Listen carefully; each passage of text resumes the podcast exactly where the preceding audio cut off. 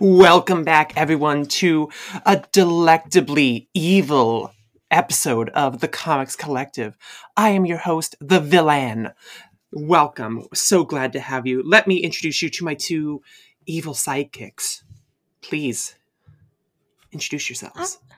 Uh, I'm Alexis. I did not think of an evil name till just she now. will she will get there. Evil. I'm Dallas. And oh wait, Lexi, your your evil name has to be Lexi Luthor. True. There you, You go. are Lex Luthor. I am. Like if if ever there's been a superhero, number one hater Lex Luthor. That's Alexis's spirit animal. that is People me. think that it's Doctor Doom, but Doctor Doom thinks that he is truly the greatest. Lex Luthor is is. number one hater because he's like, I can not I have to be second place to that prick. Have you ever hated someone so much that your hair falls out? Because that's crazy. wild, absolutely wild. Why are we talking about Lex Luthor, everyone? Well, it's because this week we read Forever Evil by Geoff Johns, David Finch, Sonia Oback, and Rob Leigh. Um, before we get into all of that, though, I wanted to take a quick moment and make a quick acknowledgement. As we like to do on the show, whenever we are covering creators of books with controversial aspects, we here at the Comics Collective are aware of the allegations levied against Geoff Johns and his behavior towards actor Ray Fisher on the set of Justice League um, here at the collective, it is our responsibility to read and analyze a piece of media and to place it within its proper context. And we feel we would not be amiss to not highlight this aspect for people who are unaware. And within our reading of the text, we do not in any way support or condone any alleged behaviors of abuse or harassment, nor do we wish to silence the voice of victims. And we would encourage all of our listeners, as always, to do your research and continue to engage with art at your own moral discretion and with the proper context. Dallas, Lexi, do you have anything to add before I give a quick summary of Forever Evil? Nailed it. Nope, you said it great. Okay. Well, awesome. With all that out of the way, um, for those who might not be aware, Forever Evil hmm. was, if you're a sane person, a seven issue DC Comics event storyline that was published from September 2013 to May of 2014. And yes, you're right, those dates do not add up. We'll get into it. The Justice League is assumed dead, and in their place is a group of superpowered individuals known as the Crime Syndicate, an evil doppelganger version of the League from a different Earth within the multiverse. And they've come to claim Earth as their own. And with the Justice League gone, the only hope for Earth's salvation lies in the hands of the most unexpected saviors Lex Luthor and a cadre of some of the most infamous villains of all time. The Flash's chilling foe, Captain Cold, the menace of the stars, Sinestro, the only version of Bizarro that I will ever love, Aquaman's biggest fanboy besides me, Black Manta, and did you feel that? Because the hierarchy of power just changed forever, it's Black Adam. Also, Batman and Catwoman are there for reasons. Hope you didn't want a Wonder Woman villain, you silly fools. Yeah, what happens um, when we let you talk about DC Comics? Yeah, like, look right? At, look It's- at the energy rating aiding off of you. this was this we'll, we'll get into it and talk about like um my my reaction to forever evil but this was this was where i lived this was the first event i ever got to experience in real time for dc comics so i have a lot of interesting thoughts on it from both back then and also now because this is not my first time reading it is it your first time reading this comic lexi Yes. What did you I think I also did um loved that it was seven issues. This was wonderful. Read it in an hour. I said, hmm, this is weird for me. Um I had a lot of fun. I also agree that this is the best Bizarro that I've ever experienced in my entire life. I would Mhm. like to have him come live with me forever and ever because um yeah, especially as the resident Lex Luthor of the podcast. Yeah, I was gonna say Lex Luthor and this Bizarro are you and Carson. I wasn't you- gonna say it. I was not your- gonna say it, but I love him. You and your fiance walking around the house as you're like, yes, yes, And I'm And like, let's eat spicy food. And he's like, and he's like, no. "Hmm." Hmm. and you're like, are you scared of the dark? I'm scared of failure. yeah, for real though. I said, okay, Lex, please, please do not put that into light. That is my real fear right there. Yeah. This I sorry to interrupt you. Back to you in the studio. Talked about Forever Evil.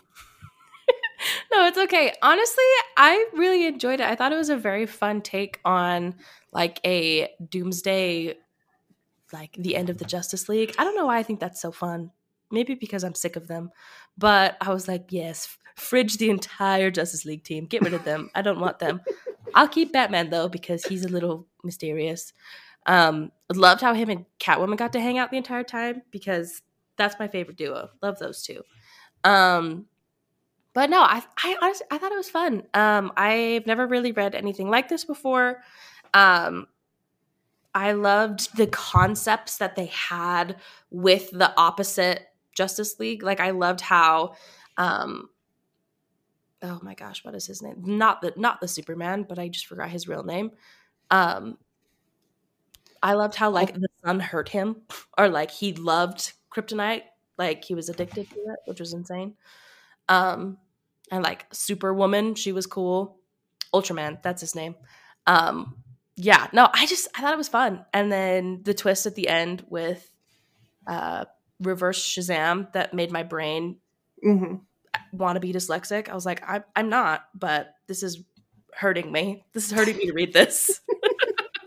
I don't know what it is with backwards words. Same with like the Bizarros. Normally, I'm like, nothing they say is important to me because I don't want to fight that.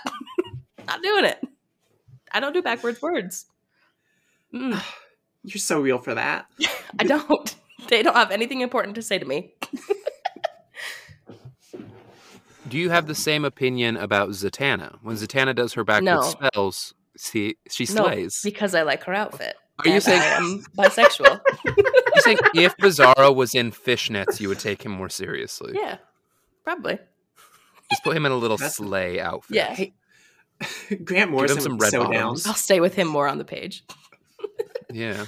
Zabaro actually Zabaro. from All Star Superman had on the red bottoms. There you go. I mm, no. Yeah, Dallas, what did you think about Forever Evil? Was this your first this, time? This was my second time through Forever hmm. Evil. Forever Evil came out a few months after I had started reading comic books. And so it was my first major event. And I blame this for setting my expectations way too high on events. I feel like, and you can probably speak to this too, because we started, I think you started one year before me, but we lived through the golden age of events. People talk a lot about like the Bendis years of events. And while they have their place within that Avengers run, I think standing alone, a lot of them are pretty weak. Mm-hmm. But like Forever Evil, I love Original Sin. I know everyone else hates it. Uh, Secret Wars from Marvel, like we read the best events of all time. All time events came out when we were very first babies in the comics world.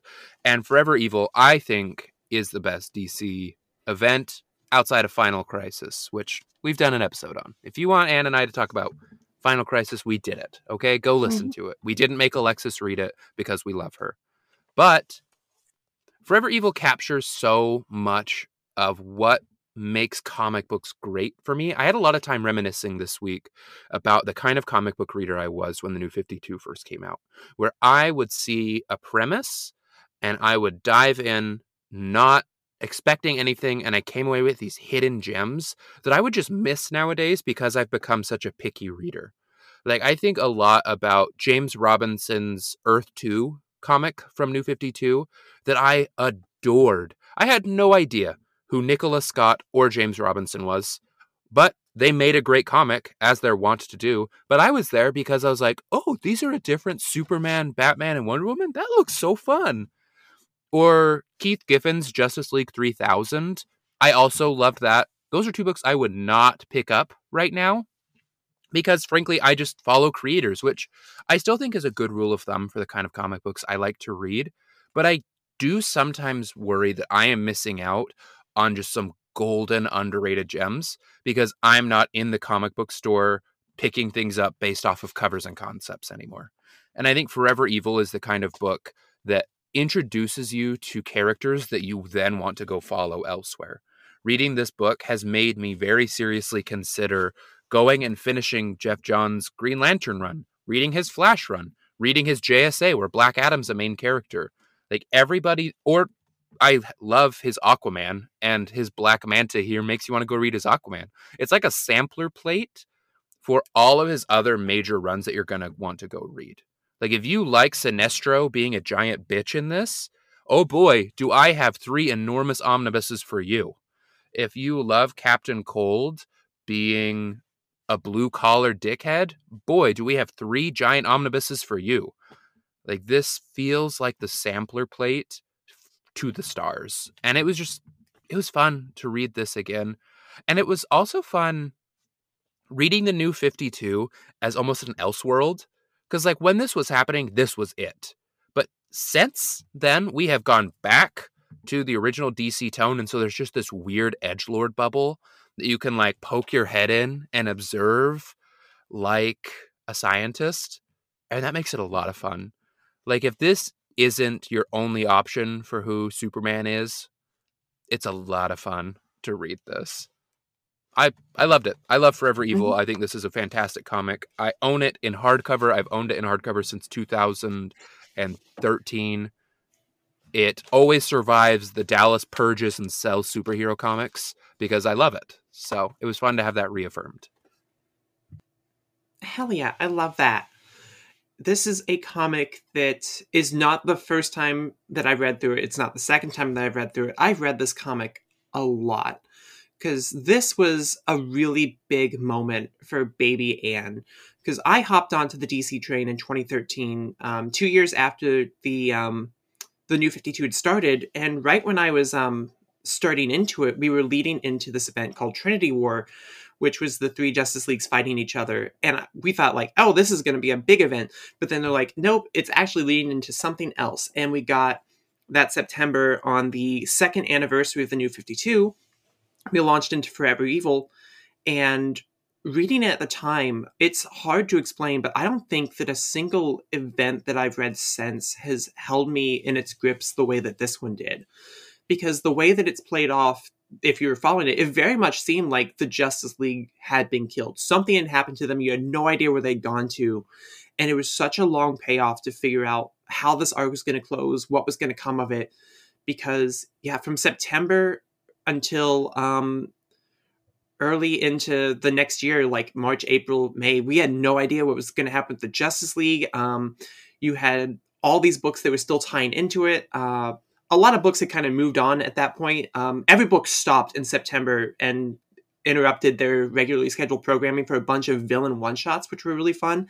They came out with these holographic covers, and I still have some of them because they thought they were really big back then. And I still like the Ocean Master and Black Manta ones because, of course, I do. And just like a bunch of randomly assembled ones that I gotten from friends and my brothers, and it was it was a crazy time if you you thought like anything could go. I remember issue two where the Teen Titans go to fight Atomica and Johnny Quick, and I was legitimately certain that they would die. Atomica and Johnny Quick, both of them scare the shit out of me. Um, they always did. So it was it was a nail biting experience because it really felt like anything can happen right now. It felt like a period of time in comics where it's like they know that deaths bring that shock factor and they were willing to go for it and I wasn't sure what was going to happen next. So it was an ex- it was an experience waiting for this book month to month, and I didn't even realize um, reading through this again that the last issue had been delayed by two months. It was that the, what has now become you know classic Geoff John style, but the, yeah. that final issue got delayed by a few months because they had to add a few more pages to it. But I know in that time it was like I I must have like scrubbed that from my mind because I must have been dying. I must have been clawing at my skin being like where's that last issue what is going on because it was it, it it had it had its hold on me. Justice league was a big through line for me through the new 52 and it was it i read it so many times over the years because i love that so much and i love that feeling. But going back this time and getting to reread it i feel like i see more of the cracks than i used to in the story. Oh. And i think a lot of that has to do with the fact that i read all the forever evil tie-ins as well. And it was something I chose to do because one, I'm insane. Two, um, I wanted to put the story squarely in that context of the time because I feel like I'm so far removed from that time now that I forget what comics were like back then, and I wanted to get that like fresh perspective and understand what really was happening in the DC universe at the time. And it's it was kind of disappointing because it felt like Forever Evil was the only book there that really took the chance to be as special as it could have been and really was the only one that felt like it had something to say about its villains. when it's like there's so much that could have happened with these tie-ins at the time and i just felt like no one else was on that same creative beat that john's was and no one else had that same drive to make it the way it could have been but that just to me that feels like uh, an indicative moment for the new 52 as a whole looking back at it from the perspective of a decade removed um, but to get into all of that, I would like to give a little bit of background for any of the listeners who, you know, 10 years on might not be so sure what the new 52 was, what it means, and just a little bit of a background of how we got here, if that's okay with you two. Okay. Yeah, so do it. here we go. I'm going to give a little spiel. So, to understand the DC of 10 years ago, you need to understand that the DC of 10 years ago is a very, very different place than it is today. If you go out to a comic shop and buy any DC comic, it would be almost unrecognizable from the new 52, which in turn was almost unrecognizable from the DC of 10 years before that. And that is because DC as a company has a set in house policy that started back in 1985 with Crisis on Infinite Earths, where they decided that as opposed to Marvel, where they have their one through line, everything has always happened and always will. Marvel ha- is the same Marvel that they were back when they were like Timely Comics in the in the 30s and the 40s. It's the same company now, same storyline, same everything. If you want to know the history, it goes back decades. But DC is like, we need a way to make it so that readers can hop on whenever they want. We need to simplify things. So with Crisis on Infinite Earths, they took the line wide um, idea of a multiversal structure where there are different books that happen on different Earths, and they consolidated everything into one Earth, one Earth, one history. And they said every five to 10 years, we need to do something like this that makes it easy for people to hop on. We need to change things. And so they did, and they followed that cycle over and over again. We got Zero Hour, we got Infinite Crisis, we got Final Crisis, and that brings us to 2011 when we had Flashpoint. And Flashpoint was a crucial moment for DC because the comics industry was kind of struggling at the time, as it had been for a few decades, slowly, slowly going down. Crazy enough, not the fault of women or gay people. That's so wild. Completely just throwing that out there. But anyways, they were throwing out ideas. How do we bring people back in? How do we make things different? And at a meeting in, New York, people talked about how can we use Flashpoint, a Geoff Johns event, to kind of make things different when we're done. How do we reset the DC universe? And some people pitched ideas like, well, what if we do Flashpoint and we come out of it and Superman and Lois are no longer married? They tried to they just pitched out the the one more day but with Superman and Lois. And that kind of led into a snowballing where DC editorial and the DC creative officers kind of said, what if we just reset everything? And they're like, that's so crazy, it might just work. That leads us into the New 52, which started in September of 2011, when every single DC title, every single one, got reset to issue number one, a single issue where they said, if you want to start a character, right here. This is the one true continuity. Everything is reset, everything is new. There's five years of history that we will explain to you as we go, but this is where you start. Nothing else matters.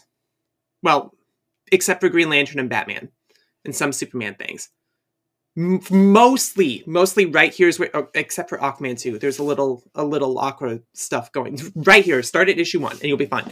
And that was the new 52 the new 52 was a completely new continuity uh, detached from decades of storytelling that happened before.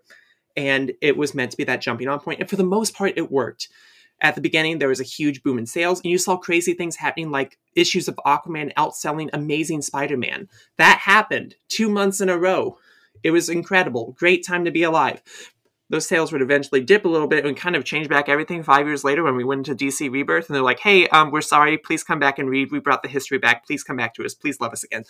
But at the very beginning, that was it. DC was this universe now and this universe only.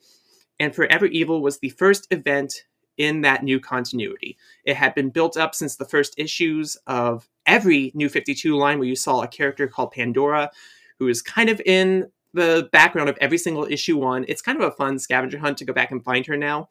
And at the end of the first Justice League arc, where we got the hints of the shadowy figure called the Outsider.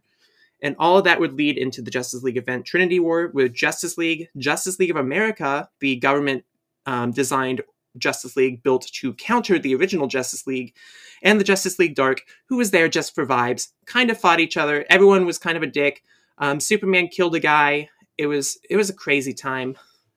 But we found out that it all happened because a Justice League inductee called Adam, who is actually Atomica, a villain from Earth 3, had infiltrated the Justice League, planted a sliver of kryptonite in Superman's brain, caused all this madness to happen, and she discovered a sentient computer virus called Grid inside Cyborg. It split from Cyborg. The Justice League was left disassembled, disarrayed, and it made an easy way for the outsider, Earth 3 Alfred, to open a portal, bring the site crime syndicate through, and completely take out the Justice League. And that was how everything happened. That's where we are now. And this book led into a lot of really interesting things afterwards, too, like Lex Luthor and Captain Cold joining the Justice League for a while. And we can get into all that as we go. But it's what simple. I want straightforward it's simple. storytelling. It's Like, simple, so easy. Alexis you- could regurgitate that right back. This Exactly. is this is for new readers. If you hadn't read it at the time, you're fucked.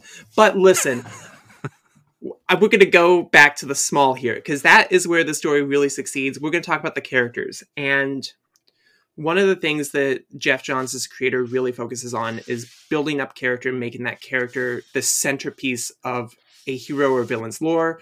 There are fundamental tenets, tenements, and ideologies that each character needs to adhere to. And I think that really shows through with his treatment of the villains here. Let's talk about Lex Luthor. So, Lexi Luthor, let's talk about it. Is this the first Lex Luthor story that we've read on this podcast? Because I can't remember. No, because I remember some young Lex Luthor being sprinkled throughout. Maybe like lights mm-hmm. himself on fire. Don't know where that came from, but Is that in Birthright? I think so. It's in a Superman something. I don't remember. He's popped up. We've read a lot of Superman. He's been around. He's been All Star, around. Su- definitely an All Star Superman. But what did you think about Lex's characterization in this story? I liked it a lot. I also loved the whole concept of like dad Lex Luthor with this little bizarro, like, come on, let's go. And when he lies to him about his fears, so he'll, he'll go in the dark, I was like, that's hilarious. And that's very Mhm. much me. I'm looking into a mirror of my future parenting.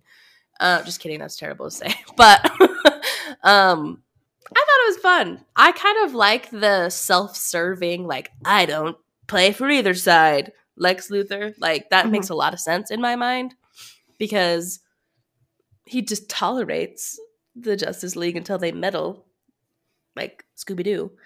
Um, but he's like, I can't have time to deal with new Justice League. Okay, he's like, I'm, I. This is where I draw the line. All right, like Mhm. I will fight for them purely because I'm sick and tired of this, and it, it just makes me giggle. Like I just imagine him like being a sassy, like tired single mother.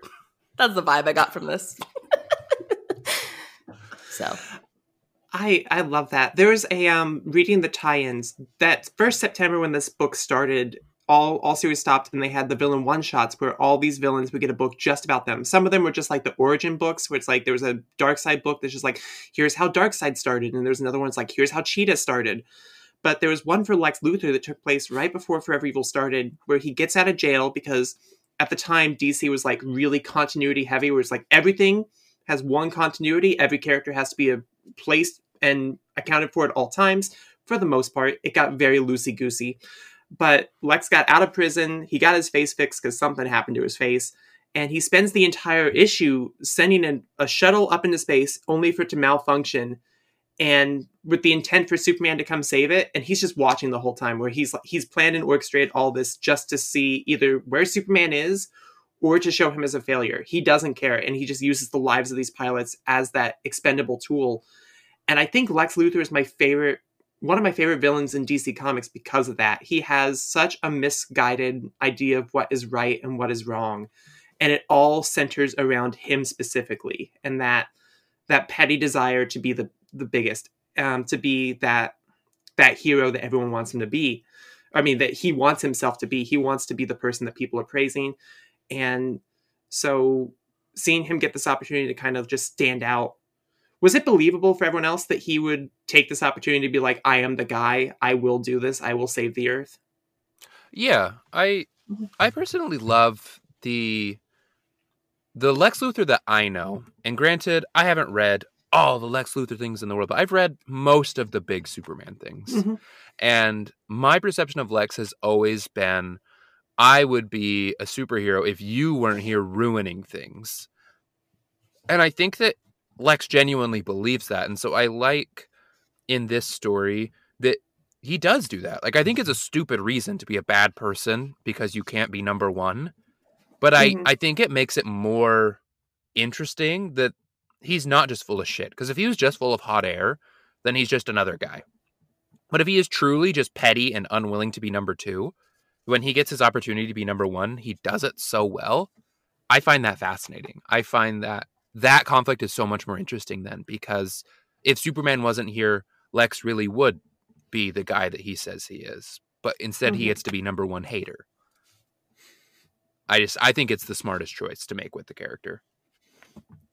Gotta make consolidations. You gotta you gotta take what you can get.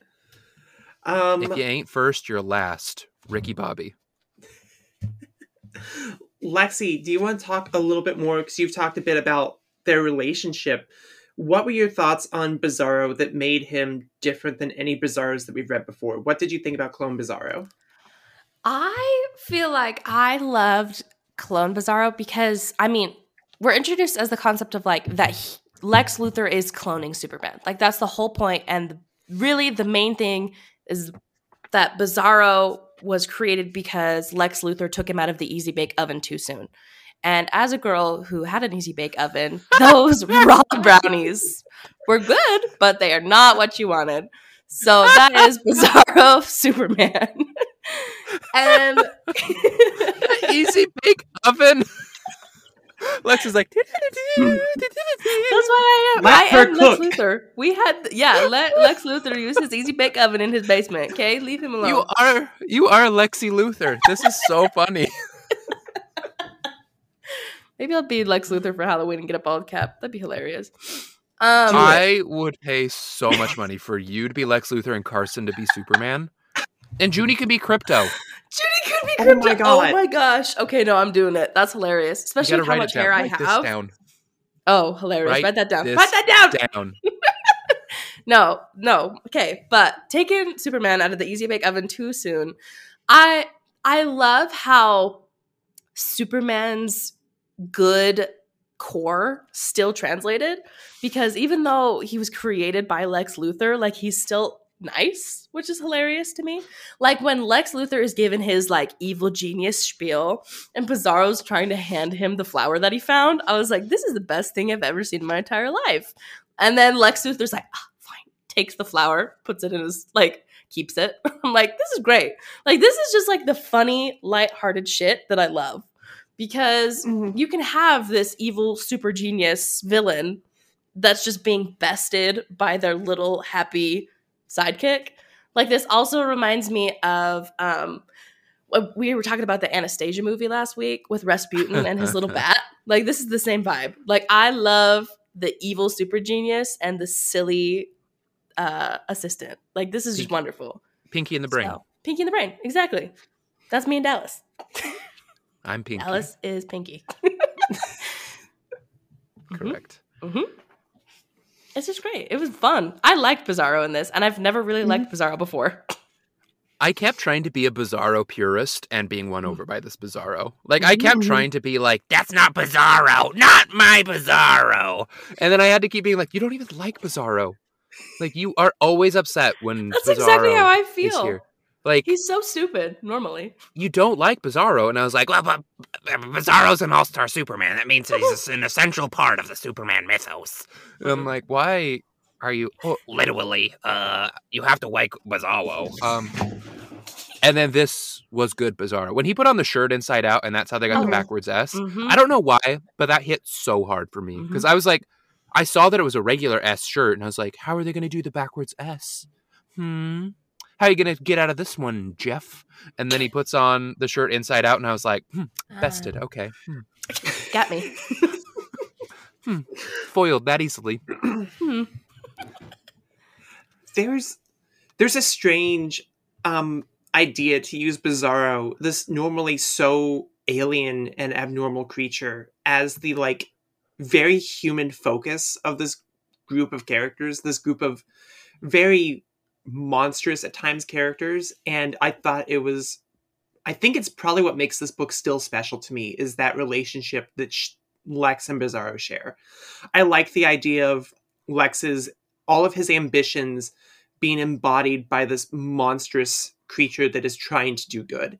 It feels like as close as Geoff Johns can muster to a really potent metaphor. Um, and I say that, you know, someone who's been a fan of Geoff Johns' work since I started reading comics, I think that when I think Geoff Johns comics, I think so often about blockbuster, larger than life superhero action comics. And they work. They're really great for bringing in new readers and for making you, for getting you invested in a character. But I think that that decision to make Bizarro that shadow of Lex and to make it almost feel like he is that desire Lex has personified is probably one of the smartest bits of writing that Geoff Johns has ever used in his career. I thought that their farewell at the end is a genuine moment of heart and sorrow that you don't expect to get from a story about people that we've been rooting for the superheroes to beat up for decades. It's it's wild to have a moment where you feel sorry for Lex Luthor. And that moment where he says, "But he was my monster." That it's the most incredible way for Lex Luthor to to express that emotion. I think I thought that was brilliant. I think Bizarro is the heart of the story. When he starts cooking Bizarro too, and yeah. they're like, "It'll be ten years," and he went, five years. It will be five. I don't want Superman. I want Bizarro." Mm-hmm. And also, David Finch. I have a mixed emotions about your artwork in this book, but your mm-hmm. Bizarro mm-hmm. hits every time. Yeah, that, like the mottled skin on that Bizarro, making him look like over. making him look like Frankenstein's monster. It's great. I loved the Bizarro design in this. Mm-hmm. I loved every villain on the team. Mm-hmm. Like, I remember being more enamored with the Crime Syndicate the first time I read this. Mm-hmm. And this time I read it and I was like, yeah, they're cool. They're interesting. I like them. But like Captain Cold and when Sinestro shows up, I was like, gosh, I love you, you little slay cape man. That rules so hard. When he looks at Batman, he's like, you could be a great Yellow Lantern if you'd let yourself. I was like, slay, slay Sinestro. When Black Manta joins the hater squad because they killed Aquaman instead of him, love. So every funny. every villain's personality was so potent and delightful next to each other. Like, if the purpose of a team book is to put a bunch of unique personalities next to each other and then let them bounce off of each other, this is one of the best team books I've ever read. It's everything I want out of a Justice League comic, and there was no Justice League in it. It was great. I'm I'm pretty positive about this one. Lexi, is this your first time reading Sinestro and Captain Cold? Yeah. I think well, maybe not Sinestro. I think he might have shown up in a few, like just for like a, a second in a few things. Mm-hmm. Did you get some Injustice flashbacks to me yes. playing Sinestro? Dallas, okay, little bit of uh, Taylor family lore. We all really liked to play Injustice, and Dallas had a tendency to let us play with him, but he'd never teach us how to play. And so he would just destroy us every single time with Sinestro. And so then one time, I don't remember where he went. I think it was scout camp for like whole week. I stayed home and I played um, Injustice every single day with Catwoman and got really, really good and beat him once and never played again. It was great. she had her Goku training arc. Yeah, I, I came did. home and all of a sudden there was a Super Saiyan Catwoman I was playing against. I was like, "What is happening?" I was like, and then eight the thing that killed Injustice for me was our brother, who was like five at the time, figuring out how to crouch and shoot as Deathstroke, yep. and that was just impossible. I could not, I could not AJ. defeat crouch shoot Deathstroke, no matter what I did. My ankles were being demolished, mm-hmm. and I was mm-hmm. like, "Injustice isn't fun anymore." And AJ was like, "I have defeated the dragon." yeah, I've done it. He broke Dallas. See, it's good. If you can't get past his owners, it just means you're not good. You just got you got to learn how to get past it. Uh, yeah, I, I wasn't good. I wasn't good. I was we 12. 12. I was 12 playing, years old. I wasn't good. Playing Deathstroke online was so fun because you, you just play the character the way he's designed, and everyone makes everyone was so pissed. Everyone gets so pissed at you so fast. It's like an instant rage button. It was so fun. Sorry. You're a villain. Continue, I like that every time we bring up injustice, my fight or flight starts to kick off because I know Anne's going to be like, I know. I'm a nationally ranked injustice Yeah, player. I know. I always That am like, was I true. know how to do three moves. Yeah, Anne like grabs And me by the them is and she's like, Come on, Toots, I'll teach you how to play injustice. I still I'm like have the girl Aqu- being taught pool at the bar. Hell. I still have Aquaman like um 40% combos down by muscle memory. I'm positive. You're wild There's for that. yeah. Let's do it. That's wild. I know how to do. li- I'm not even lying. I think I know how to do like three things, hey, and one of them is jump. You know what else? I will teach you how to play the game. I would do that. I would love that. Do you know what um, Forever Evil also gave us? Tom King's career, because he got to write Nightwing after this. He got to write Super Spy Nightwing Mhm. after this crazy book. And that book is the most people on Twitter hate it and people outside of Twitter love it book I've ever encountered. Mhm. and so thank you, Forever Evil, for giving me Tom King. I love his work. We should read that. That sounds good. It It's was fun. it was a wild experience going through um, all the tie-ins and looking at all the the writers, looking for writers and artists that I recognized and recognizing so few. Where it's like the biggest names I saw were like Tim Seeley, um, Sterling Gates, and James Tynion. I did, yeah, I read a baby James Tynion book. He did a Court of Owls one shot, which went nowhere. Oh, his comics were bad for the first five years. He's one of the best comic book writers working right now. Yeah, So I'm comfortable saying like all of his work through the new 52, like Baby Girl. Mhm. Baby Girl took a long time to grow. reading reading the tie-ins it really hits you the fact that women hadn't been invented yet because there was only one of these books that had um a, a woman writing and it was gail simone on ventriloquist. Um but you know it kind of it kind of makes sense at the time. It's- lexi have you ever heard the story about dan didio asking the audience to name a woman? No. there was a Comic Con back when the New Fifty Two was, you know, popping off, and um, someone in the audience asked him about their inclusivity and their diversity. And it's like they pointed out that they only had two women working for them at the time. They only had two women in that fifty-two title lineup. There Oh, was. Nicola Scott on Art on Earth Two, and there's Gail Simone writing Batgirl. That was it. That was all they had. And so Dan DiDio, instead of reacting like a person, he kind of snapped at this person and it was like, "You tell me who I should be hiring, and I'll hire him. You you name me a woman, and I'll hire them." And Oh, good lord. so for years he became known as the um that name a woman guy. like Dan DiDio can't name women, so it's fine. Wow. What a legacy.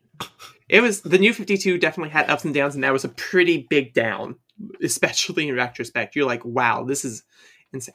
Also, huge adherence to a house style of artwork where everyone was trying their best to be like the next Jim Lee, and so many of them were failing at it. It was a wild, wild time.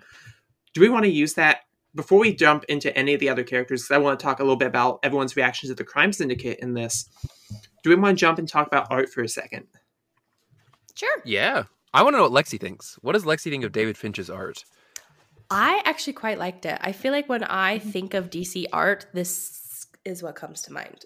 Like the hyper more realistic but also still very comic booky if that makes sense. Like Mhm. I I don't know. I really liked um the design specifically for like Ultraman and like Superwoman and all of those like of like the crime syndicate. I liked their designs of how they were very Justice League adjacent, but they had their own look, if that makes sense. Also, I love the design of Lex Luthor's suit. Like it just was it just was very fun. Like I thought that they all seemed very true to character in the way that they looked. Um and also like specifically when I think of Catwoman, like this is the image of her, like her outfit and her look. That is what I think of when I think of Catwoman in the comics. So I liked it. I think it had a lot of really dynamic framing as well. Like, while I might not love the really heavy inks and dark shadows of David Finch's art, there's no denying that every single splash, every single double page splash of this had the most interesting positioning of these characters. Like, there's a page where the crime syndicate's all just sitting around a table talking to each other. and it is visually fascinating because you have Johnny Quick like leaning back on the table with his feet kicked up, and Owlman leaning over, spreading out a a map. You have Doctor, what is his name? Doctor Death, Doctor Deathstorm, Deathstorm, and Power Ring. Like the body language on them is so interesting. There's clearly like I feel like it's important as someone who wants to talk about comics to recognize the difference between your personal taste in a comic book and the quality of comic art. So while I am not the biggest David Finch comic book art fan, I can recognize that he is operating at a professional level Mhm. that is high quality. You know, like I can't look at this and say this is bad art. Like this I think he does a great job. I think this is really stunning. I think it fits the tone of the book really well. It's supposed to be a dark, gritty, post-apocalyptic book, and that's exactly what's going on. So while I might like cleaner, brighter aesthetic to my art, at the end of the day, that's all it is. It's an aesthetic choice. I think the Mhm. actual quality of this artwork is incredibly high. I would like to to bounce off that for a second because in addition to all the tie-ins, I also took a look at the director's cut of issue one, and that includes a look at the script. So in the first page of the script, Geoff Johns pitching this to um David um, asked for a very specific style. He says, David, this is an event story that involves all the greatest supervillains of the DC Comics universe. It is going to be epic, dark, and mysterious, and my goal is nothing less than the greatest DC Comics supervillain story of all time. There should be heavy, dark shadows throughout the entire issue. Darkness is our thematic is our thematic both in story and art. But even with the scope and many, many characters that will have roles in Forever Evil, the heart of it all is a story about Lex Luthor, a story that will examine, challenge, and ultimately change him. So, although, again, it will feature everyone, the majority of the story beats will be designed to push Luthor to physical and emotional limits we've never seen him in before. I mean, And- mission accomplished. yeah, a thousand percent. I think, honestly, I think the weakest part of the art is that there's, it feels rushed in some places, not for the penciling, but for like the coloring. There's a lot of very bizarre coloring mistakes and choices in here. Um, I remember there's one page of Ultraman's face that always kind of takes me out a little bit.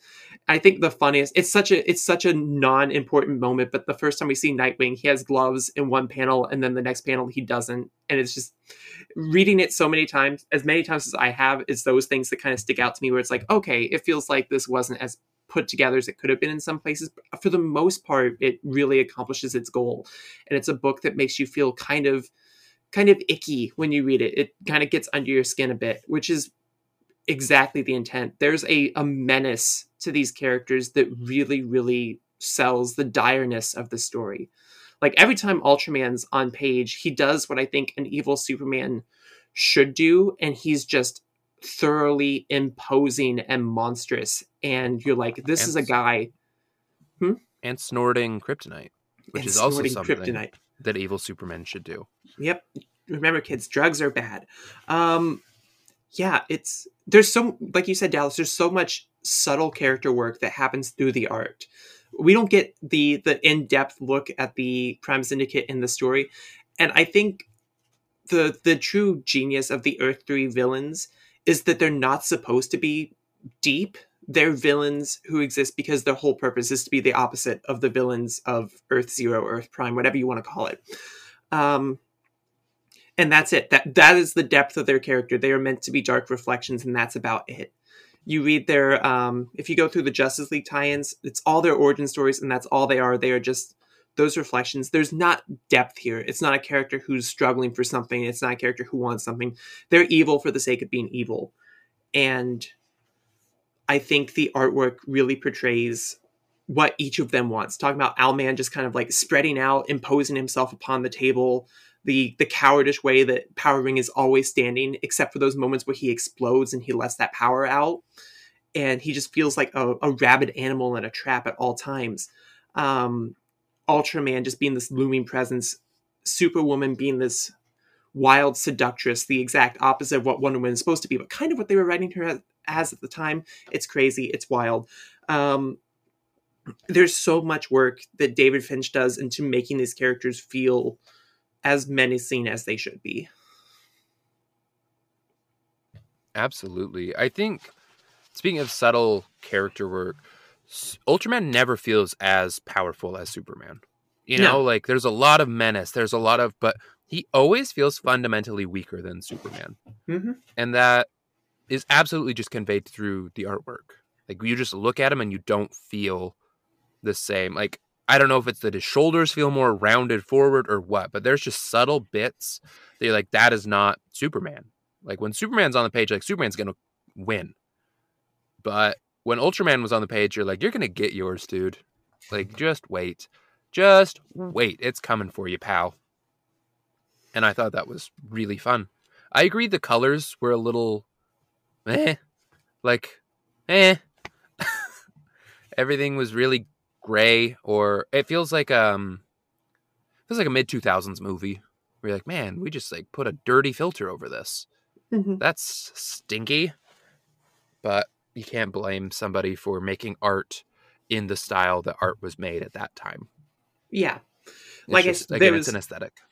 it was it was a house style at the time. That was what every DC comic was like. The the crazy thing about the tie-ins is sometimes I would get lost in like what book I'm reading because I'm like everything looks exactly the fucking same and it always comes down to the coloring. Everything had the same palette, everything had the same tone and it was it it does wonders to make everything feel like it's part of the same universe.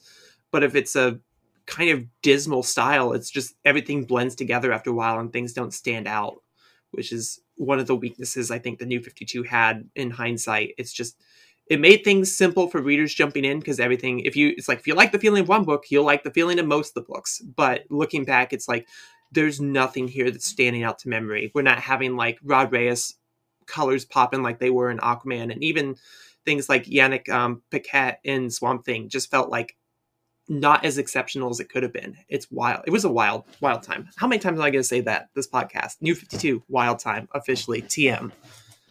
Um, I want to talk about Superwoman. you want to talk about I- Superwoman?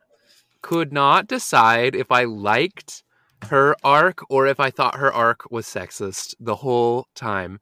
Because her whole shtick was that, like, I will use this baby inside of me to pit all three powerful men against each other. And I was like, slay, Hmm. girl Mhm. boss. But then also, like, sh- her role was so much just like the evil object of desire, if that makes Mhm. sense. I was like, is this a cautionary tale about like not being into hot ladies, or is she the he- like?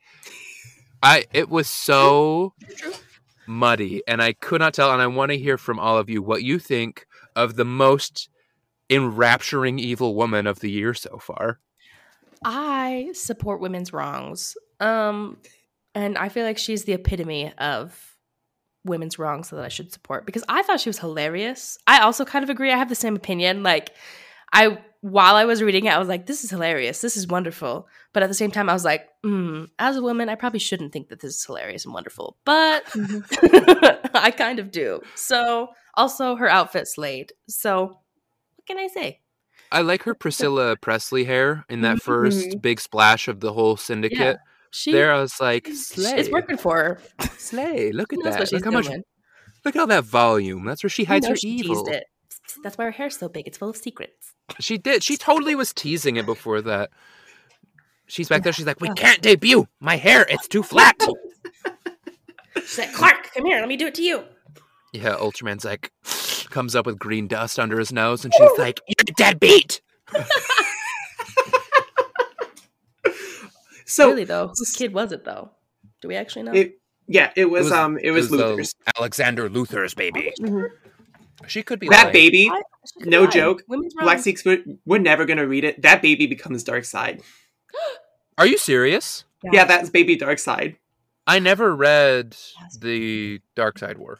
Yep, that's what the baby gets used for. The baby gets Darkseid dies at the beginning of Darkseid War, and then the baby is reincarnated as the new Darkseid. So that's why That's Batman's carrying around the little baby Darkseid in um Dark Nights or Death Metal. No, it was just Metal. Dark Nights Metal. That was the first one. Goodness gracious! I always wondered what Baby Darkseid was. That yep, that's makes my that's head it. hurt. That makes my head hurt.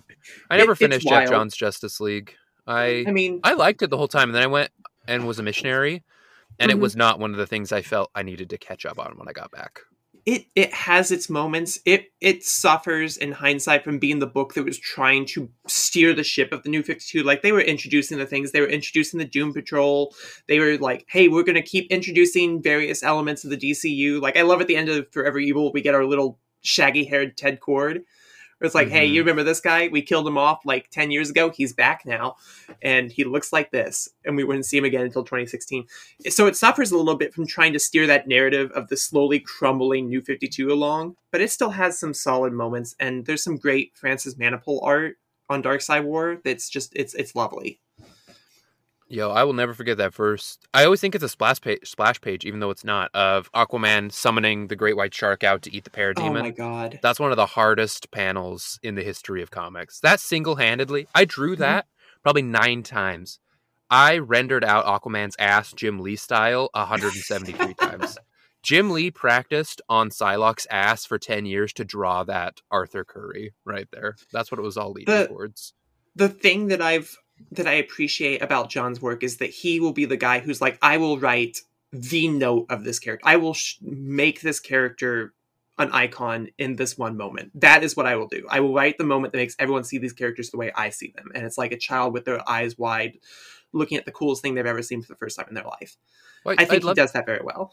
I'd love to hear from Alexis. Like Geoff, Anne and I both are of the same opinion. Like Geoff Johns is the guy that makes you want to be interested in the DC universe. Like whatever he writes, all of a sudden you're like, Aquaman's interesting. Whoa, Green Lantern's interesting. Whoa, Flash is interesting. No one has ever said that. I'm so sorry, but Flash's rogues are interesting. Whoa, Lex Luthor in Forever Evil is interesting. Whoa, like was that your experience? Did you also feel the Geoff Johns polishes these characters down to their core bits and makes them shiny? Or what was your experience with the writing of this book? No, I definitely agree. I was like, wow, every single one of these people in here is fun. Mhm. I even cared. ab- I even cared about this little freeze guy I didn't know existed until just now.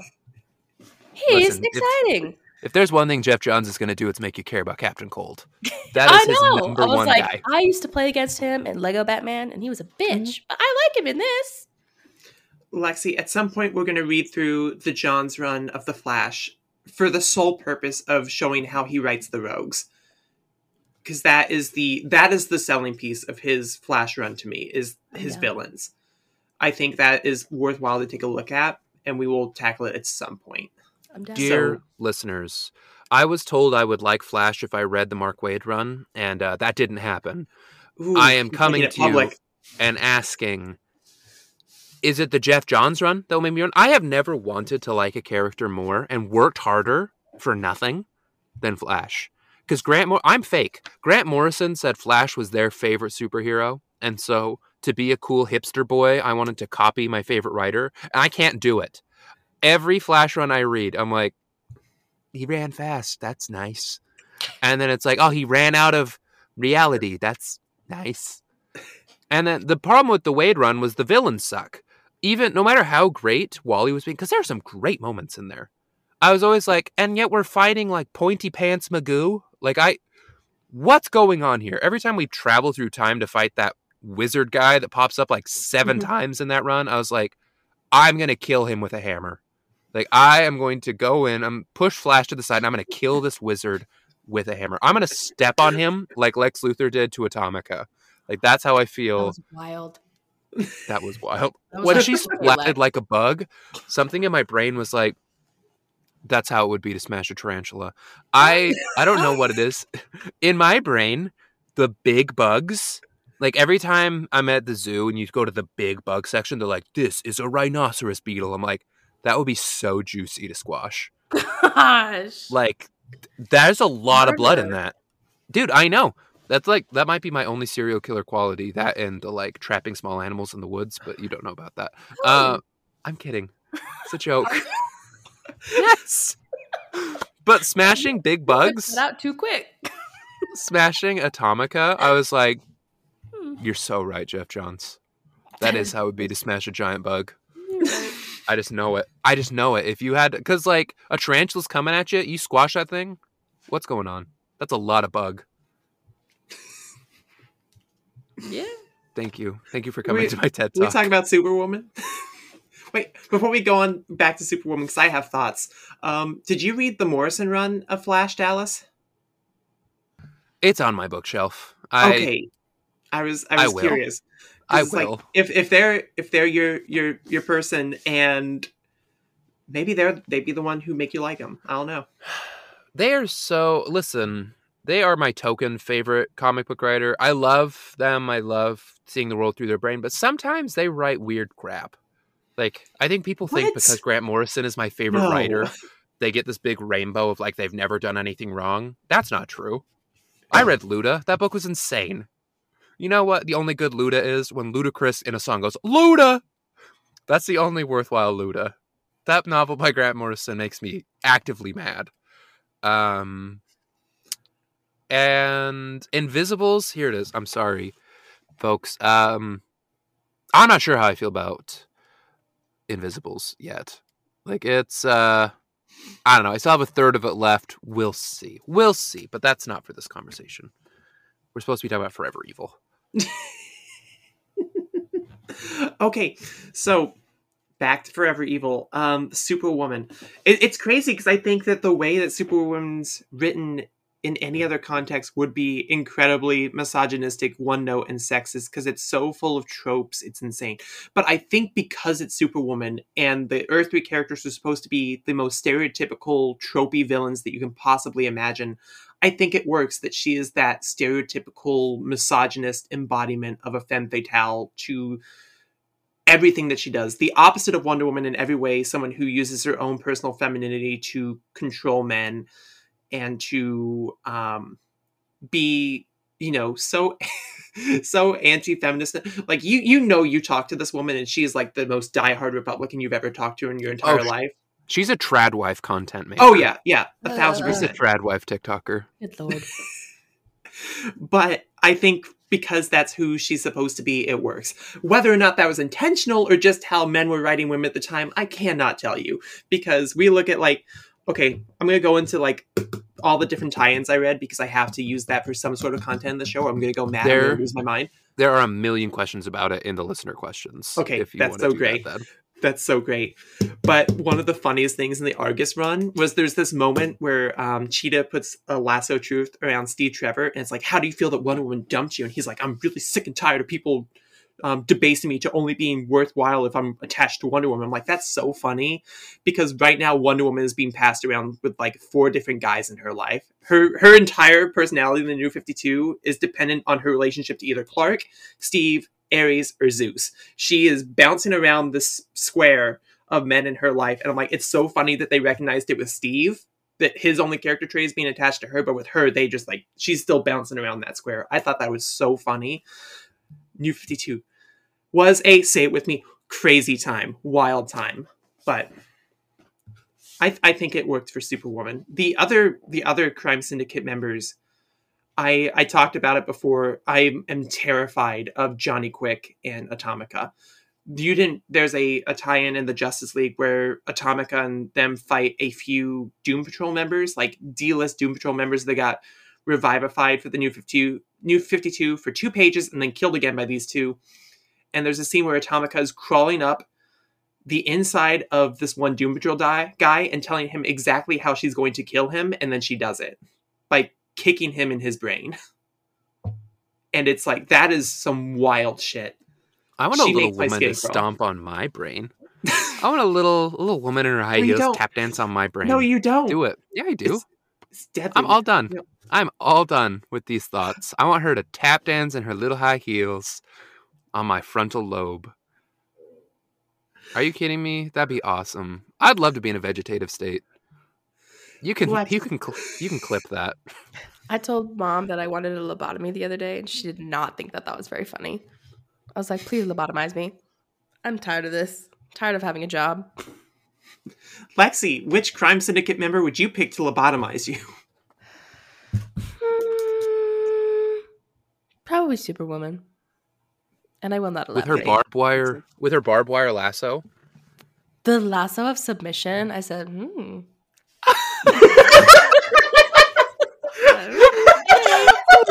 Like, Is Say Lex less. the bottom? Who knows? I said, Mm. You might think Alexis is the Miss Piggy of her relationship. She's actually the Kermit the Frog. hey, Listen, if we found out that Carson was really into chains and whips, I'd be shocked but delighted. Sipping your morning coffee. Oh, good for him. good for him. Hmm, Like if he came out in some seven Little inch leather clap. boots, Sweet little guy. he is. He's your Bizarro. He is. Lexi Luthor. This book was a delight. It This was. By book the was way. a delight. if we haven't made it clear, I I finished this and I texted Anne and I said, "Dang it, I dang you for making me read and enjoy a Geoff Johns comic." I then looked at my wife and I said, "You know, I have coasted for about five years saying this guy's a hack, but nobody makes me feel like I'm watching a popcorn flick in the best way." Like Geoff Johns. hmm Like reading this comic, I was like, this is the action blockbuster of the summer. This is the biggest movie. This is how the MCU felt when I cared. This is my Avengers Infinity War. Like that it's those same feelings. Like this is Mhm. not some auteur thing. This like Anne says, this doesn't have symbols or themes, but boy does it have plot and character work. Like these pretend little people are acting how they're supposed to in interesting ways, and the plot is plotting, baby. I love it. It ain't that Yeah. deep, but it doesn't need to be to be high quality. Absolutely read Forever Evil. Hell yeah. Well, Yes. on that note, oh, Lexi, do you have anything else to say? No, I agree with that. Thousand percent. I think the only other question I would have, unless it's one of the questions we're about to go into, is what did you two think about Batman's inclusion in the story? I do not think that's one of the questions. Alexis, I want to know what you think. Of Batman? Mhm. Hmm. Do you think that his inclusion as a hero kind of takes away from the concept of the villains only girls gang, or do you think that he needed to be there? What do you think about his inclusion? I think that it was. I don't think that it took away from the villain girls club. If you're asking me, um, I think that it was kind of fun to watch him come to terms with the fact that he was not the one who was doing the best. If that makes Mhm. sense, like when he had his little come apart with um, um, Nightwing, and Lex Luthor was like, "Chill the fuck out! I've got it under control." I was like, "Yeah, this." He did have a little bitch moment, which I thought was kind of funny. Um, but it always makes sense to me. I always have come to terms with the fact that Batman is the only one of the Justice League that would ever survive through anything. Um, Mhm. He will be the last man standing, regardless of whatever happens. Um, I so did not love sound wrong. I did love in Forever Evil when they were like, Wayne survive. And Ultraman's like, statistically not true. not true. I put me on the ground. I was like, oh, was- too It was like soon. so true. So true. That was Like, actually a recessive gene. Stop. It was a recessive gene that skipped a generation and killed Jason Todd. Oh. Batman was the carrier of that gene. like the short thumbs. It's hemophilia. hemophilia. Sorry, Jason. Hey, no, I'm learning that- a lot I about mean, that's so true. hemophilia. I'm learning about the Russian Revolution, and so that means I'm learning about Tsar Alexandria, Tsarina Alexandria, and Tsar Nicholas, and uh, hemophilia really plays a big role in that whole thing. Yeah. So heads up, if you want to learn about communism, you're going to learn about hemophilia. My God. I was gonna say it, it's so true because three out of the five Robins have died. So Listen, Batman's a carrier.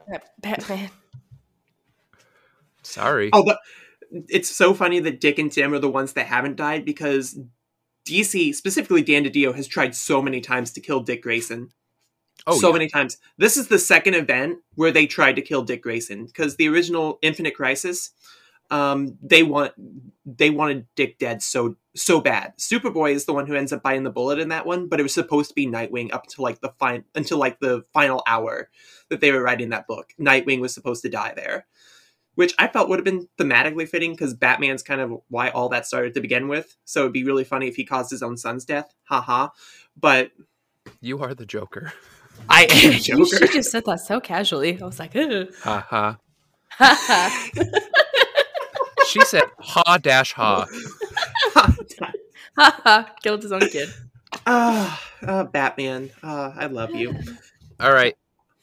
It's ad read time, ladies and gentlemen, and non binary listeners. If you missed it last week, we now have a Patreon. Patreon.com slash the comics collective. We're about to roll out our ad space for this, where we have recorded what all the tiers are, what they do. You're going to be listening to this for the next two months, unless we're holding you hostage. You join at at least the $3 level at our Patreon. We have one $8 patron, and at the $8 level, you get a special shout out on the show and a bespoke comic book recommendation. And so I'm going to mm. take this one. Mullet Overlord, thank you for joining at the $8 level. I think the most exciting comic of 2023 was the translation of Shubeik Lubeik by Deena Mohamed. It is a modern Egyptian story about a genie in the modern world. It has brilliant artwork, really fresh storytelling. It is much thicker than I thought it was. When I got it, it showed up and I went, "Oh, you're like 600 pages." I thought it was going to be like a 100 pager, and the price is very low for how big the book is. I absolutely think you should pick up Shubeik Lubeik and read your first Arabic comic, unless you're way cooler than me and you've been reading a lot of Arabic comics. But this is my first comic originally written in Arabic, and I'm loving it so far.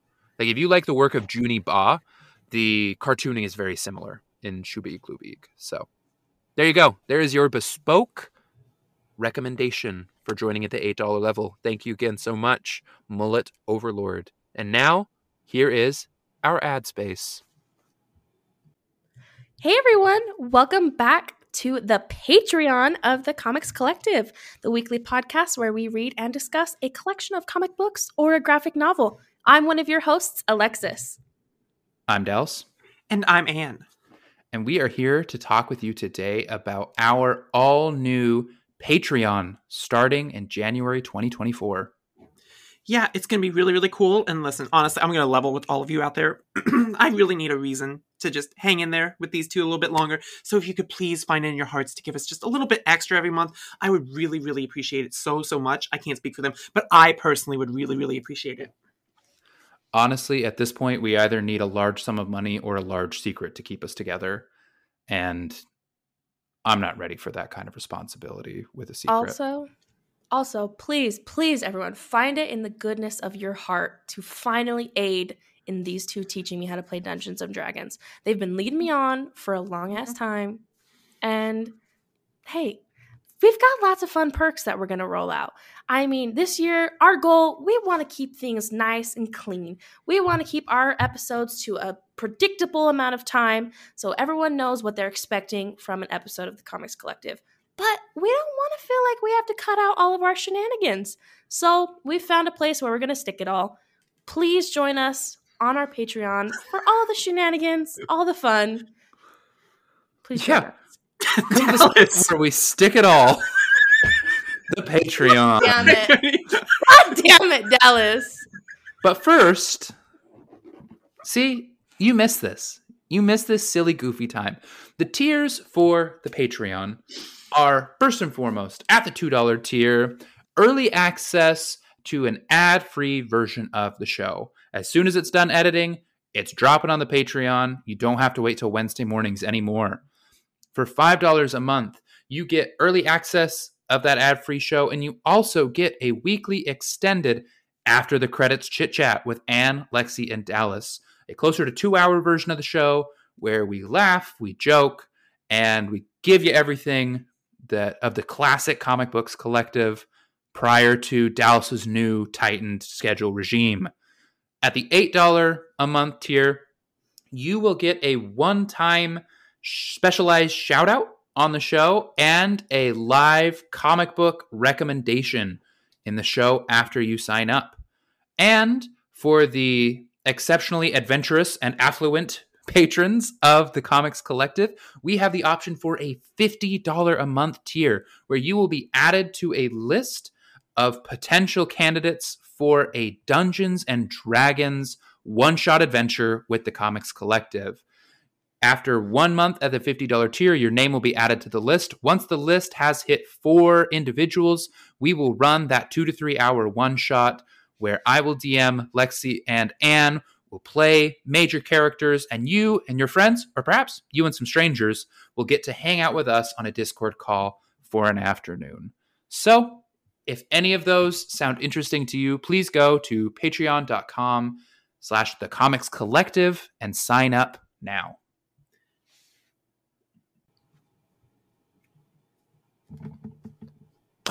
Welcome back, folks. Welcome so much. From we didn't just sit here in silence during all of that. We No. we cut that. We didn't just look at each other like people on one side of the glass and fish on the other. That was a really tender moment that we just shared off Mhm. off mic. We have Mhm. a friendship off mic for sure. Um, Anne and I- Lexi, Yeah. let's Yeah. roll into listener questions. Absolutely. Lexi, got would you like to read our first question from Glenn Metchet? Of course.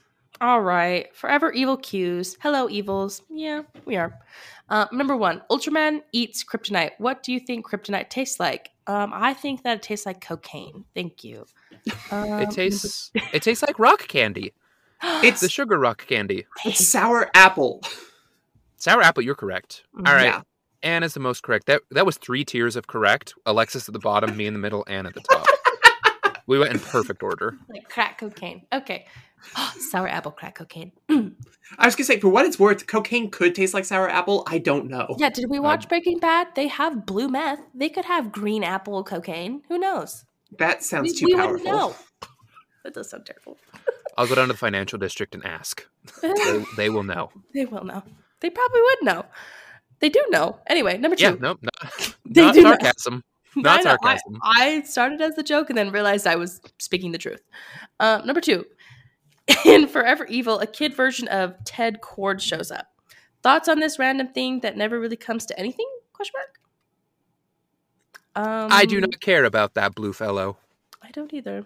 I have no thoughts about that. Um, my thoughts on it are gonna be the the thoughts of someone in retrospect looking back at the new 52 as the failed experiment that it was. Um, it's really interesting to see how hard they tried to to really go into like we are going to use this as our jumping point for a lot of DC characters.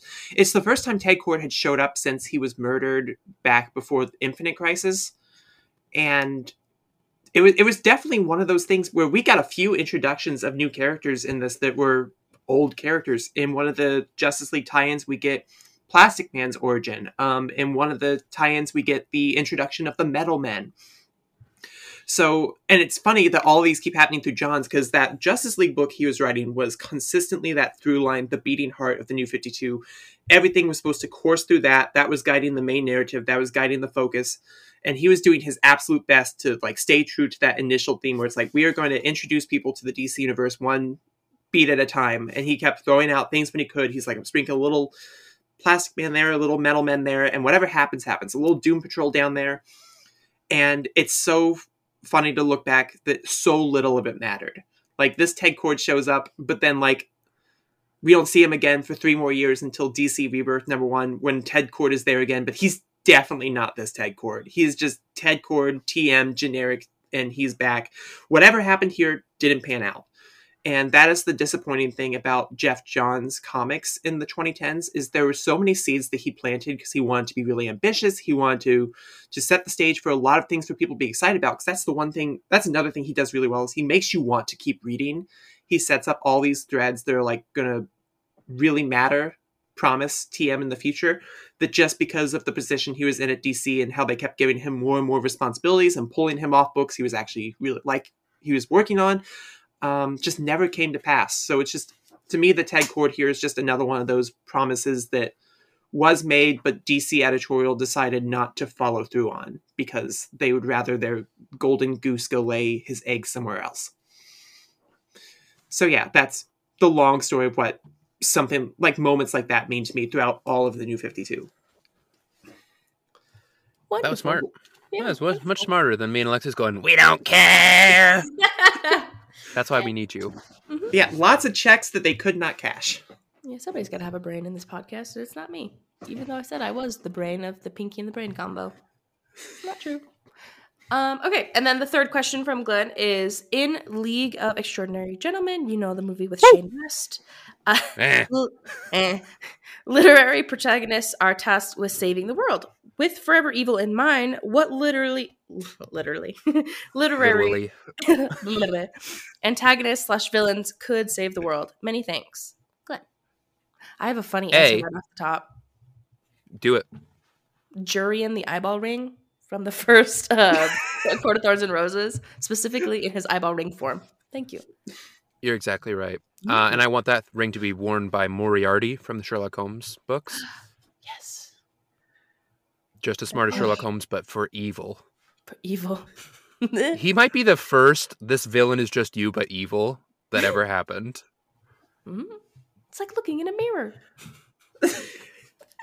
I was I was gonna say literally any character from a Court of Thorns and Roses because Yeah. they can only win and they can't die. That's true. Except the villains can die. The villains can die, but The that's twins. that's that's the good thing. We want the good guys to win.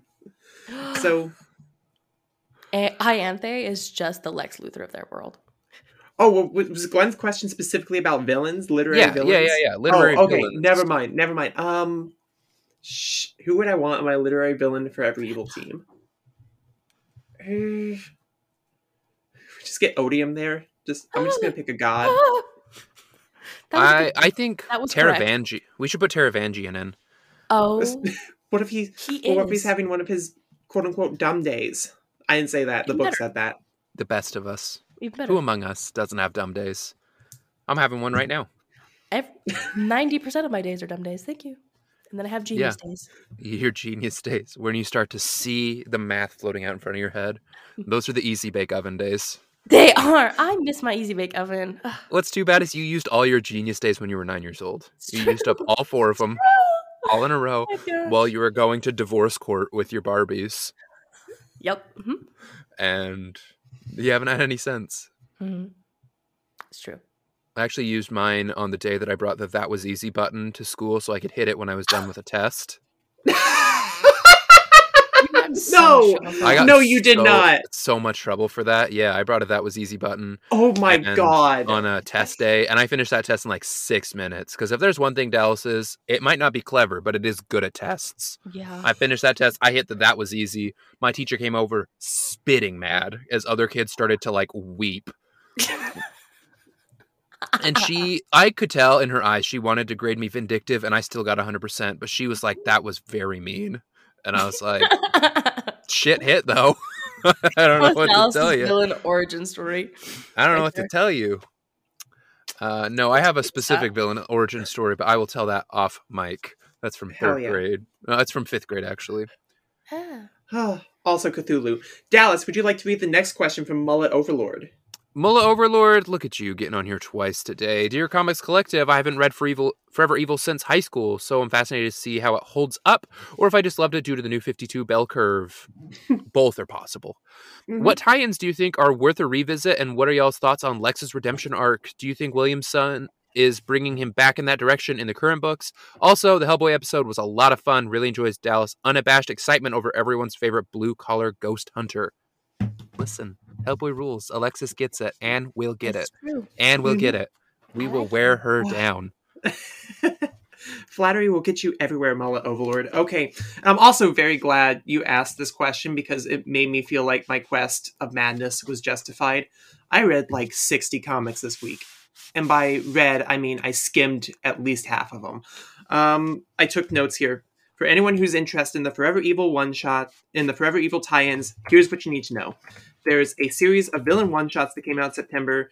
There were a few that were worth it. There was um, some great Guillem March work on um, Two Face, which was really fun. The Black Manta and Ocean Master tie-ins were great if you're an Aquaman fan, but for my money, go straight for Ocean Master. Black Manta's very skippable. It's just Aquaman's gone. What do I do? And then Ultraman exists, so he's like, "Well, shit. I guess that's what I do now." Ocean Masters is really fun though, and Gail Simone about ventriloquist gave us one of the few that issues they felt was like genuinely creepy and eerie. It was it was a lot of fun. So There's a few of those you can check out that tie in directly to Forever Evil. They're pretty fun. If you're interested in the Justice League tie-ins, I think that's where the the most where the meat of the tie-in is, where you'll get the most into the main event because the first half of that focuses on Crime Syndicate origins. You get to see the origins of Owlman, Ultraman, um, Flash, I mean Johnny Quick, and Atomica, and you get glimpses of um, Deathstorm and Power Ring as well. But for my money, the the real meat of it is later, where you get the Cyborg coming back and teaming up with the Metal Men because I am a Metal Men simp. I love the Metal Men so much, and their introduction introduction, the New Fifty Two, is very fun and heartwarming. It's a great place to meet them for the first time. So give that a look.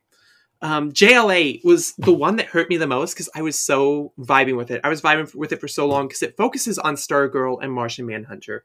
And the premise of it is that Stargirl and Martian Manhunter, Manhunter escape the Firestorm prison and they have to flee across the country to get back and free the other heroes from the prison.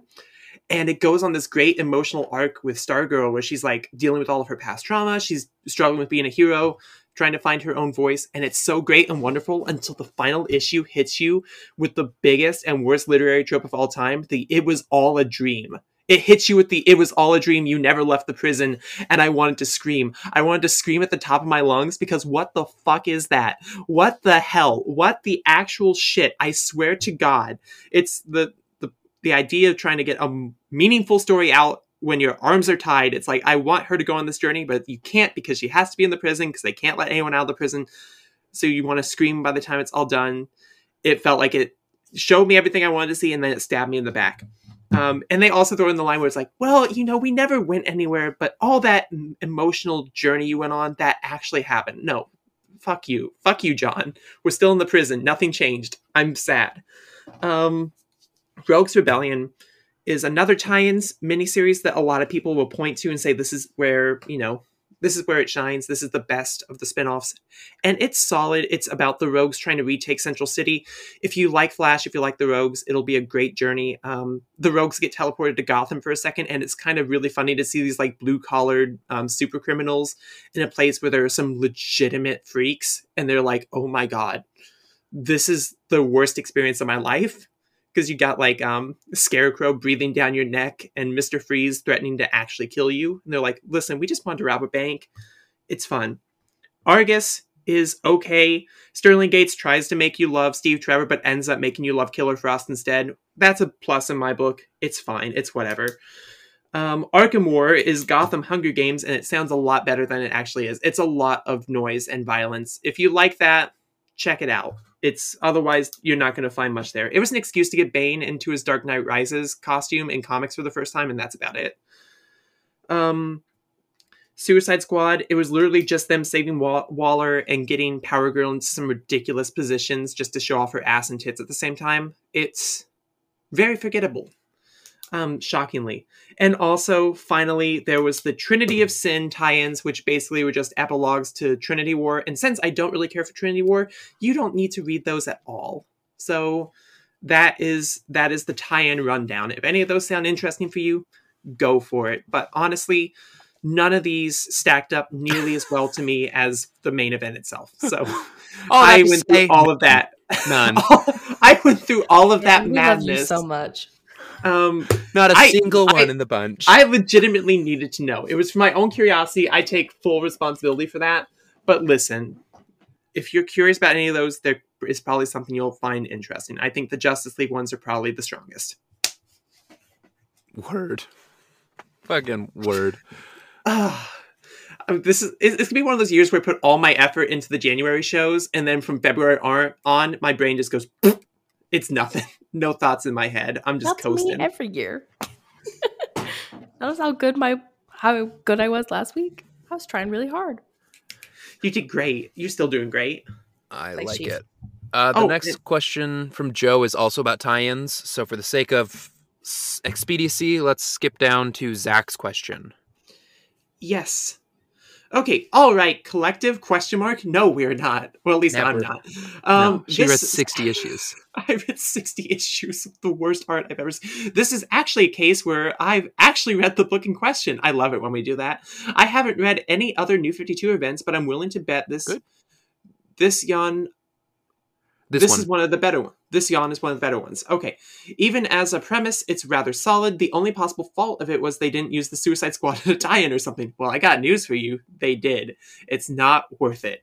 Um I mean, if you're pitting villain against villain, why not have one of the quintessential villain teams out there? It's a great question. Um shame they didn't do more with it. Anyway, on to my question. If you had the chance to make a Marvel equivalent of Forever Evil, maybe a Squadron Supreme wants to rule 616 or something, which villains would you want to focus on here? Can I wait to listen to the episode when it comes out? Zach. Um, Dr. Octopus, absolutely. Dr. Octopus would be fun. Dr. Doom has to be there, right? Oh, yeah. Um, I also think the superior it's gonna be all foes- doctors. the, yeah, it's just a league of PhDs as far as the eye can see. Um, I think the Superior Foes of Spider-Man would be really great. That's a book I want to read on the show. Superior Foes of Oh. Spider-Man. It's so fun. Alexa. I think would we all love it. that. They're like goofy blue collar. Like if you like Captain Cold in this, Lex, it's a whole team of that during the time that Superior Spider-Man is. And so they're like, haha, we can be silly bad guys. Spider-Man, went, holy shit, Spider-Man kills people now? oh my gosh! Ah! And it's it's like played for That's how comedy. I felt when uh, Doc Ock shot somebody. I was like, yes. No, no, that's exactly what they did. Yes. Um, you don't know this character, but the leader of the mafia in Spider-Man comics, which is called the Maggia, which I've always loved, he ends up just being like a frozen Walt Disney style old man head on top of a robot body, and the superior foes take that head off and put it on an RC car as he's like, "Stop it! Stop it right now!" As they like drive him around. It's a good book. you know who Hmm. else should be on a um, evil team? That'd be great. Necro. Who? Yeah. Necro would be good. She's crazy. She is crazy. She Um, could get I feel bad. I feel like good. most of them are Spider-Man villains. Like that. This really showed that DC has a really strong Mhm. rogues gallery. Like there's so many good villains in DC. It's like Captain America's villains, most of them are Nazis. I don't want them to do anything. I literally I said that as I went through the same journey. I was like, okay, let's go through heroes. Captain America. Well, none of them. Okay, Iron Man. Uh, none of them. I don't know. Uh, maybe the, Ironmonger would be fun. the Mandarin could be fun. I've wanted him to be in a good story for. He he's a character. who's like his wings sound incredible, but I've never read a story with him where it's like I've been impressed. It's like that's a lot of racial stereotyping for nothing. There's no there's nothing about you here. Perfect for Geoff Johns. Yeah. Uh, Jesus Christ. Anyway. Wait, someone else. Ed. Ed did my same joke for his question. Can I read Ed's question? Mhm. Ah, fine. Forever evil! Parentheses, Mermaid Oh Man voice. Ed, Ed, I also want you to know I totally understood the acronym last week. I knew you spelled out Moss Chops. I just didn't want to give Anne psychic damage. God damn it. Even Uh, I knew that. come on. Yeah, we were all here trying to protect sweet, Mhm. tender Anne. I didn't Acronyms are hard notice. for her. I'm so Okay. mad. They didn't teach It was the new acronyms in. Ohio. Okay. I was doing. and Listen, my focus was on art history that week. I just. She was she ready. had she had German Brain expressionism. She couldn't do acronyms. Hey, collective, here are my questions for Forever Evie. Nice, nice. Uh, when I read this, when I read this sophomore year, I felt like it took too fucking long due to the decompression and eight monthly issues made this feel like the bane, pun intended, of my sophomore year. How about you? We already said we forgot that shit. It ruled for us. We Mm-hmm. have smooth brains. The comic soaked right in.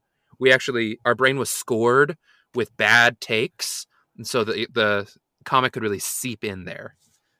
Um, you have too many ridges and bumps; it bounced right off. Mhm. Question number two, Anne, you read all the big tie-ins, and choo- I choose to laugh at your misery. What is your favorite I've come to the point and laugh at you moment with your friends? Uh,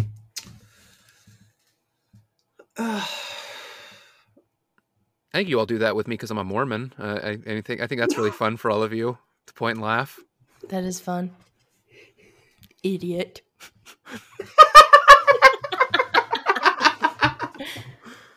When I'm drinking Oh, Sprite on New Year's Eve, everybody likes to point and laugh. You also honorable mention for the video that Addison posted of you on New Year's because I watched that video and said, "Wow, he's sober. What is I- this?" yeah, my dance moves. Yeah. What sucks like, There's not a is that- single drop of alcohol that's driving this.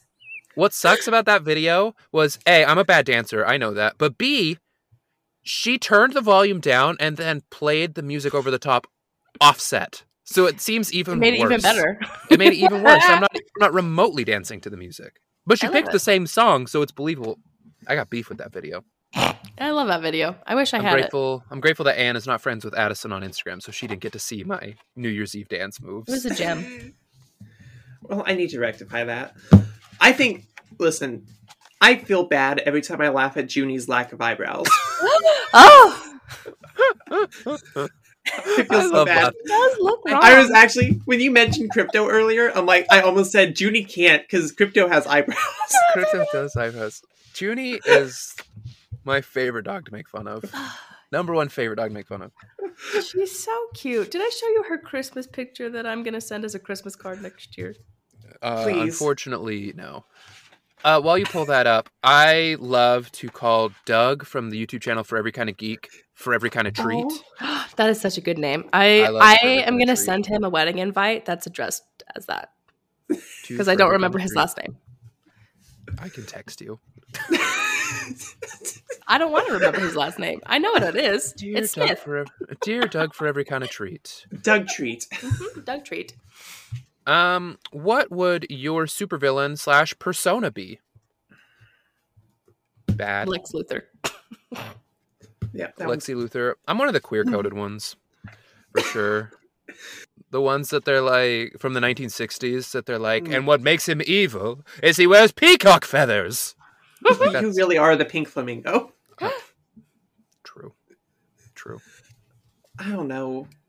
Just I And go with you're- the pun, villain. And you're absolutely one of the like the 1990s villains where they have the glasses on and they're like all frizzy and then something terrible happens halfway through the movie and they come back yassified but evil. That's you.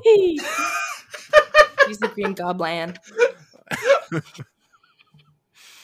I'm the Like you're Michelle You- Pfeiffer Catwoman, absolutely. yes. I was gonna, Uma Thurman, Poison Ivy. exactly. It's it's a fertile trope. Perfect. They did it. It's uh Cheetah in Wonder Woman 84. Oh my god. You got to come back I still haven't seen that movie. You don't need to. I revolted. I know. That's why I didn't. It's not very I good. said, uh, "Hmm, tell hmm." Carson I didn't like him in that role as Pedro Pascal. Carson looks exactly like Pedro Pascal, by the way. I don't know if anyone tells him that other than me. Oh no, But- it's real. It's real. He thing. looks exactly like Pedro Pascal. If Pedro Pascal was white, that's Alexis's fiance. Mhm. That's the first time anybody's referred to him as that out loud. Ooh. um, what tie-ins did you read when the series was coming out? The when it was League coming out, ones. yep, I only followed Justice League when it was coming out, and some of the villain one shots. Yeah, the villain one shots that looked interesting. None of them stuck. Not a, I don't remember a single one of those. But I did pick up a lot of them oh, because the covers were cool. I still stand by the Ocean Master one is so good, but it starts an arc for him that never gets resolved, and then Dan, I think it was Dan Jurgens, just kind of erases during the Mera mini, like five years later. It was so funny. They set him up to be a family man with a change of heart, and then he's just like, "Nah, fuck that, fuck that kid, fuck his mom. I'm done. I'm going back to the ocean." Honestly, that's better. That is better. I like that way more. Dan Jurgens, you're famous.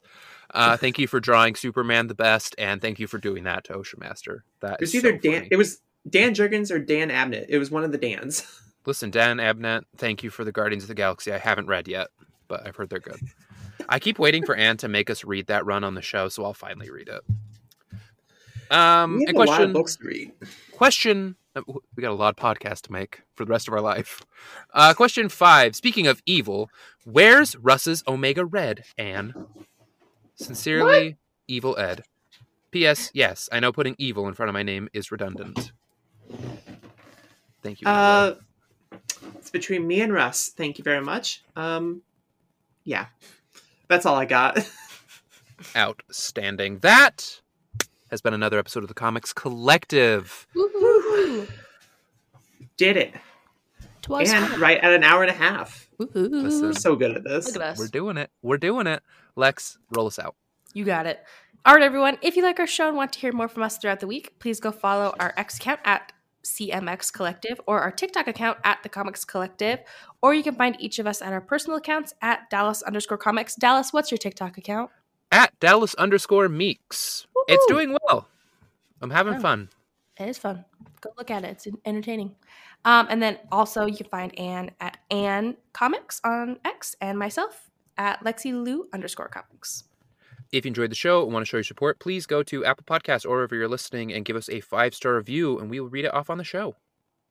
And finally, if you have any of those questions or comments for us, please send those to thecomicscollective at gmail.com and we will read them at the end of the show. And if you are a $5 or higher Patreon, make sure to stay after the credit noise. We have 20 minutes of chit chat this time that we hope you enjoy. Woohoo. Bye, everyone. We'll see you next week for our episode on. The Dark Knight Returns. Bum, bum, bum, Hell yeah. bum. Eternus Malum, everyone. Farewell. Bye. Toodaloo.